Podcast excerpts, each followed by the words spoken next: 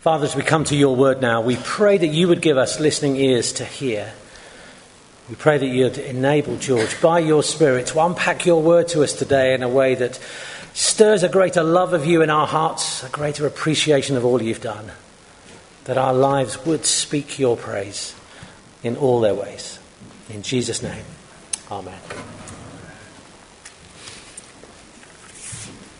Great. Thank you, Dave. Um, well, if you've got your Bibles open, uh, if we could turn back to our second reading, uh, Matthew chapter 1, which I think is on page uh, 965. Can you all hear me okay? Great.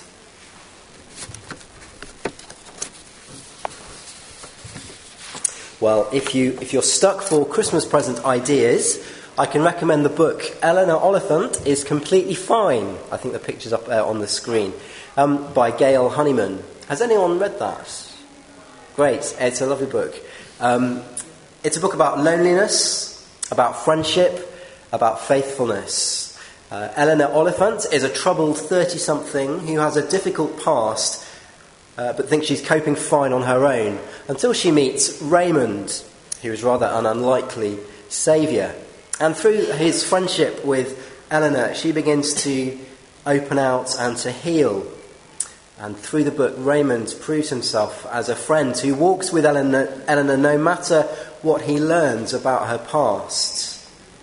He's a faithful friend. Those themes, friendship, loneliness, mental illness, that, that are there in the book, are all quite big in our culture at the moment a quick trawl through the BBC News website on Thursday uh, revealed articles all along these lines. There was an article about an app called Inkvite that makes writing a less of a lonely activity. There was a video there to help people reach out to their friends who are struggling with mental illness. There was an article about two twins that had been um, isolated from each other after a car accident hear those themes as they crop up. And even the day's main story, you might remember, you might even have been affected by it, the disruption of O2's mobile network. Even that was reported from the angle uh, of its effect on our connectedness. So, one O2 customer from Norwich says, I'm disabled, I'm in a wheelchair, so having no mobile data and also no calls means I can't contact anyone if I have a fall, if I need anything. Do you hear those themes of friendship and loneliness and connection. Friendship saves could be a message of our culture, as well as its opposite, loneliness kills. See, we're all looking for friends who will be faithful to us no matter what. We're all fighting loneliness in one form or another. Well, what about God? Is God faithful? Is he a faithful friend? Can he be counted on? Well, it depends how we measure faithfulness. One way of measuring it is by promises, isn't it? So, husbands, wives, if you're married, you're faithful because you keep the promises that you made at your wedding. And adultery is called, is sort of classified as unfaithfulness precisely because it breaks those promises.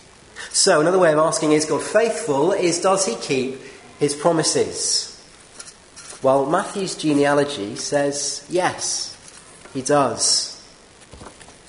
Now, as we heard last week, if you were here, this slightly strange uh, opening of Matthew's Gospel is like a, a family history of Jesus.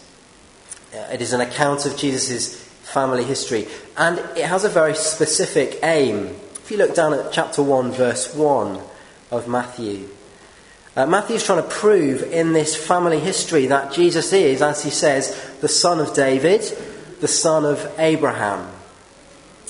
Why is that important? Well, it's because Matthew, if you, if you, know anything about Matthew, he writes as a Jew. Matthew's a Jew, and he's trying to prove to his fellow Jews that Jesus is the one that they should embrace as their Messiah. And so, to demonstrate that right at the start of his gospel, he establishes that Jesus stands in the royal line, the royal line that goes all the way back to King David and, and further back. And that's particularly relevant for today's section because all of the names that uh, were read earlier in uh, verses 7 to 11, these are all kings. These are the names of kings, rulers of uh, Israel in the Old Testament. It's a list of, of kings. And King David, King David is a, is a sort of hinge. So do you remember if you were here last week, we, we saw that this genealogy is divided up into three sections of 14 names, 14 generations. Now, actually, that's not quite true, it's not accurate, but it's a useful device for Matthew because it, it gives a structure. And we just read here in verse 6 Jesse's the father of King David, that's the end of the first block. And then the second block, David was the father of Solomon. See, it's all about David, King David. Why is that important? Well, this is our message, I think, this morning. If you haven't been listening, just listen into this next sentence. See, the coming of Jesus was God's fulfilling a promise, a promise that he made to David. And that's where we need just to think about our first reading uh, today. We had that reading from 2 Samuel 7. It'd be very useful just to turn to that very quickly. If you flick back in your Bibles to page 310, 310, this is crucial to, uh, to understanding what's going on in Matthew 1. Uh, so, 2 Samuel chapter 7, and if you look down at the bottom of page 310, uh, I'll just read from uh, verse, the second half of verse 11. Now, God is here speaking to David, okay, and he says this The Lord declares to you, David, that the Lord himself will establish a house for you when your days are over and you rest with your ancestors, I will raise up your offspring to succeed you, your own flesh and blood, and I will establish his kingdom. He is the one who will build a house for my name. And listen, I will establish the throne of his kingdom forever. Now, do you see what's being promised here? David is, David is sort of wanting to build God a house, a temple, a physical house. And God says, No, you're not the one who's going to build a house. I'm going to raise up one of your children. Further down the royal line, there's going to be another king who is going to rule over Israel, and he'll be the eternal king. His reign will go on forever. Now, that's this wonderful promise, and all the way through the Old Testament, we see king after king raised up, and we, we, we sort, of, uh, we sort of ask, well, is that the promised king? And time and again, we see that no, they're not. And that's very relevant for these names in our genealogy. Let's turn back to Matthew chapter 1. Now, the important thing about these names, uh, these long list of kings, is that most of them were horrible. They were terrible kings, they were rebellious kings. But what we're going to learn this morning is that God kept the line of kings going, even in the dark days of Israel's history of rebellion and sin, precisely because he made a promise to David, a promise that was fulfilled in the coming of Christ. See, here's my, here's my catchphrase for today. Again, if you've tuned out, listen into this. See, the coming of Christ shows that God is faithful to his promises. That's what I want us to grasp today. The coming of Christ shows that God is faithful to his promises. And we're going to see three aspects of that faithfulness this morning. First of all, the coming of Christ shows God is faithful to his promises, firstly, in spite of human rebellion. In spite of human rebellion. God keeps his promise to David in spite of human rebellion. Many times through Israel's history, God could have said, Enough is enough. Because under some of these kings, the nation of Israel, God's people, just became very wicked and sinful. And again and again, the kings try God's patience and each generation gets slightly worse. But time and time again, we read earlier on in the Old Testament, through the lives of these kings, we read a very significant thing. For the sake of David, the Lord was not willing to destroy his people. So, all the way along, through the dark days of the kings, God keeps his promise uh, to David. Let's just take a closer look at some of these names. So we have David and Solomon in verses 6 and 7.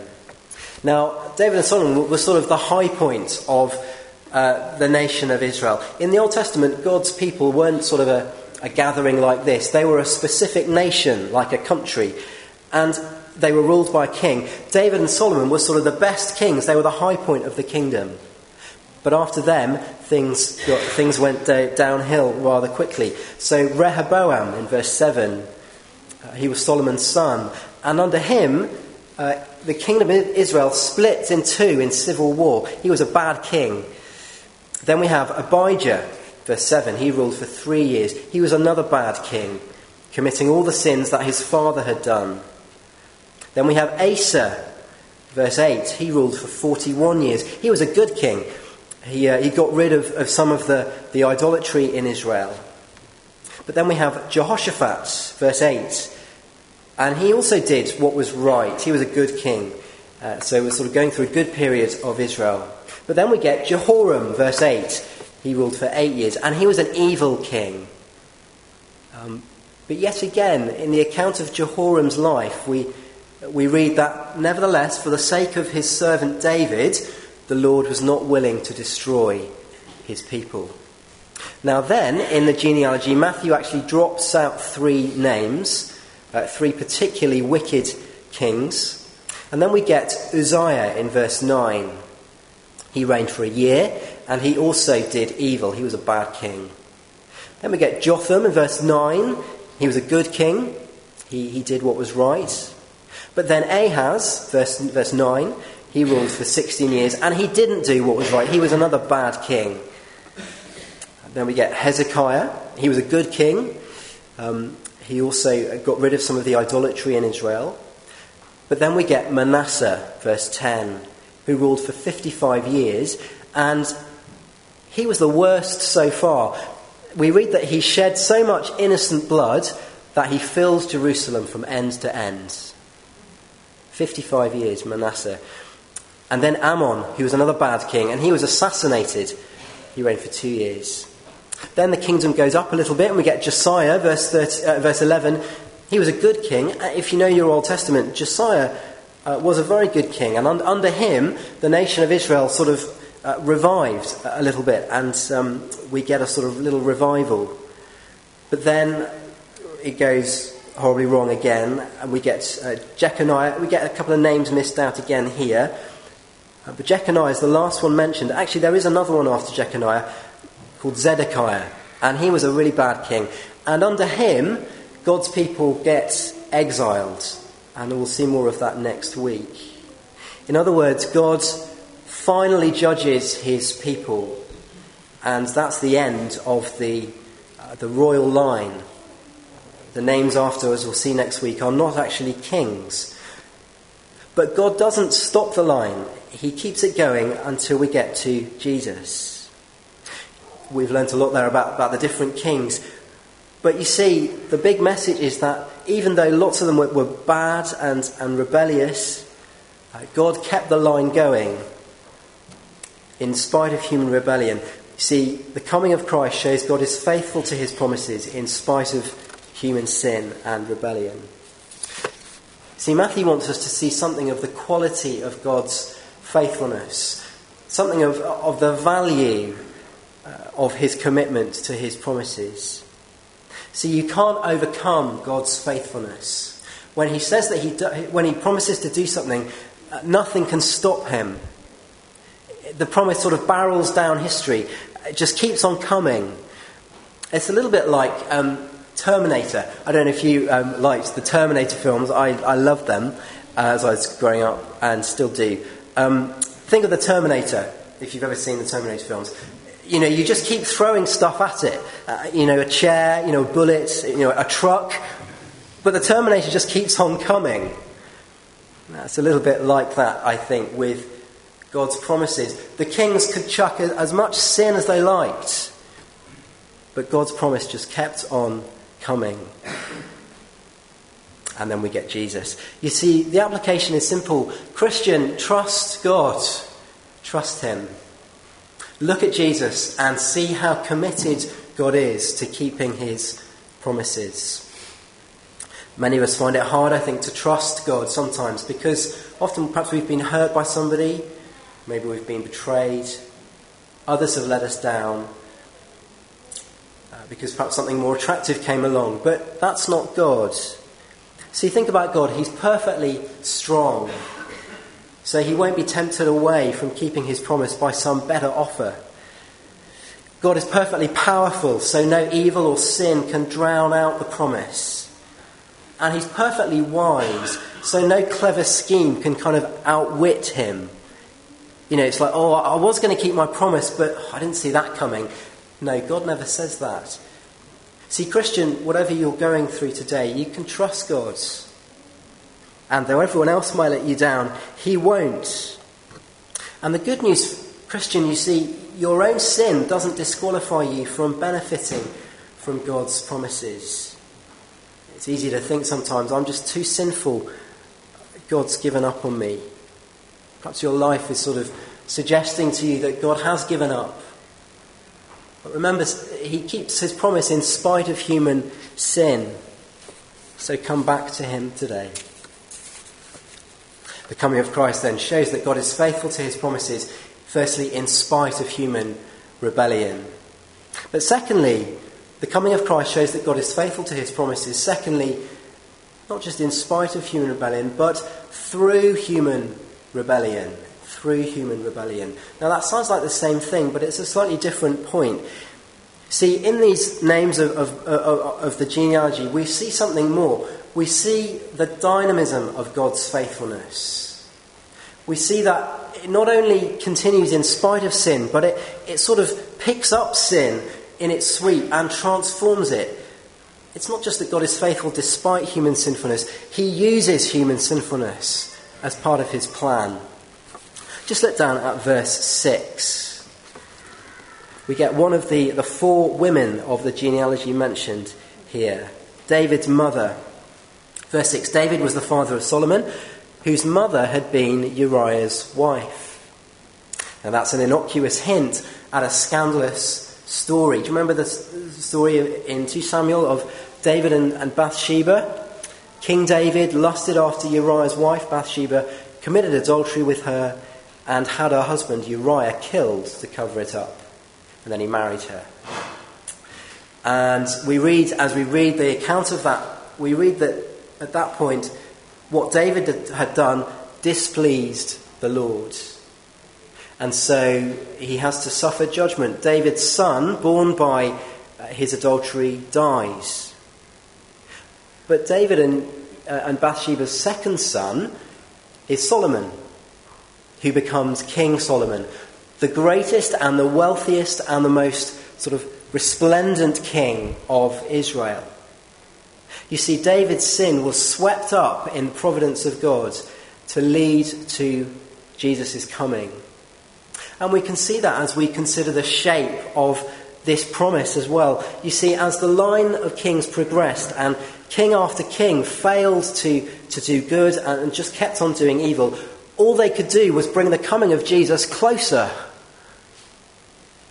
So you could say that God used the failure of each king just to make it even more certain that Jesus was going to come further down the line. You see, the coming of Christ shows that God is faithful to his promises, not just in spite of human sin, but through human sin. I was with a friend yesterday uh, in London, and um, we, uh, he was telling me about another friend um, who had just been in a, in, a, in a sort of car accident, and he'd written his car off and uh, he, some good came from this because um, he, I think he was pulling out of a roundabout and the guy in front of him just stopped. So he, he sort of slammed into the back and he wrote the car off. And the insurance company valued his car £2,000 more than he paid for it. I don't know how often that happens. But through this crash, he suddenly finds himself £2,000 better off. You see, through the car crash of the kings of Israel, time and time again, comes the infinite worth of God's greater King, Jesus. Sometimes God uses our mistakes and they lead to deeper and better things. Again, there's great hope, I think, in this point. You see, Christian, you might think you've blown it just once too many times. And you think the promises of God just can't apply to you. Perhaps you're, you've become a Christian recently and you look back in your past and there, there are lots of bad stuff there, and you think, well, can God really do something with me? Well, yes, He can. He can. He takes up everything uh, in our lives, including the sin, and uses it for good. Now, that's not an excuse to sin. It's not an excuse, but it is, it is something that's hopeful when we do sin and we, we come back to God, and God uses our sin uh, in His purposes. So, Christian, look at Jesus and see, first of all, God is faithful to His promises, firstly, through human rebellion. Sorry, firstly, in spite of human rebellion, and secondly, through human rebellion. But lastly, as I close, there's another thing here. See, the coming of Christ shows that God is faithful to his promises, not just in spite of human rebellion, not just through human rebellion, but to redeem human rebellion. We need to ask what would, what would these names, what would these verses have meant for Matthew's original readers? Well, as we saw at the start, their purpose is to show that Jesus really is the Messiah, the promised King and therefore that they should put their trust in him as their Messiah, that they should embrace him. We'll, we'll see next week that actually, at this point in, in the Jews' history, they were actually still in exile. In other words, if you were a Jew in Matthew's time, you would be thinking, actually, we are still under the judgment of God. And then Matthew says, well, here's Jesus, your Messiah. And so the big sort of application of these verses is for us to put ourselves under the reign of King Jesus, to have our own human rebellion and sin redeemed. Because, like the Jews, we too naturally are far away from God. See, the Bible says that, that God is like a king. He's the king that we should follow, and yet we don't. Think of it a little bit like this I believe that treason is still a capital offence in this country. Now imagine that I, uh, uh, I broke into the Tower of London and I stole the crown jewels, if that were possible. You know, get the crown, put it on my head, and uh, you know, get the robe, put it, put it on my shoulders, and uh, think, great, I'm king. So I prance around London and pretending to be king because I've got the crown on my head. Now, question would that make me king? It wouldn't, would it? Because, well, the Queen is still on her throne, Prime Minister still in government, the law is still in force. I would be judged and punished for treason. It's rather like that, I think, with us and God. You see, we pretend that we are little kings and little queens going round our lives with the crown on our heads, forgetting that actually God is still on his throne and that he will and does punish our rebellion. And that's where the Jews were as well. And the answer, you see, is to take off our little crowns and see in Matthew 1 our true King, King Jesus. And we're to bow down to him. And as we do that, he will redeem our own rebellion. As I finish, two applications. Maybe you're here this morning and you wouldn't call yourself a Christian. It's great that you're here. You're very welcome here. Please see in these verses that uh, the, the greatest thing, the greatest thing that you must do in your life is to put your life under the rule of King Jesus. And unlike any of these other kings, he will rule you with grace and mercy. I wonder, have you put yourself under his reign? And if you have, Christian, there's a little lesson here, I think, about how Jesus rules us. Because unlike any of these other bad kings of Judah, King Jesus intends to redeem all of your rebellion. He intends to remove all of your idolatry. See, as we come to Jesus and we follow him, we find that actually the way he works out his promises in our lives is to make us more like him. So I wonder, are you resisting him this morning? Or are you submitting to him? Well, what have we learned this morning? We've learned that the coming of Christ shows that God is faithful to his promises. Firstly, in spite of human rebellion. Secondly, through human rebellion. And lastly, to redeem human rebellion. Remember Eleanor Oliphant. We're all looking for a faithful friend, aren't we? Someone to walk through life with us. Well, look to Jesus, who is the faithful God. As we close, let's pray together.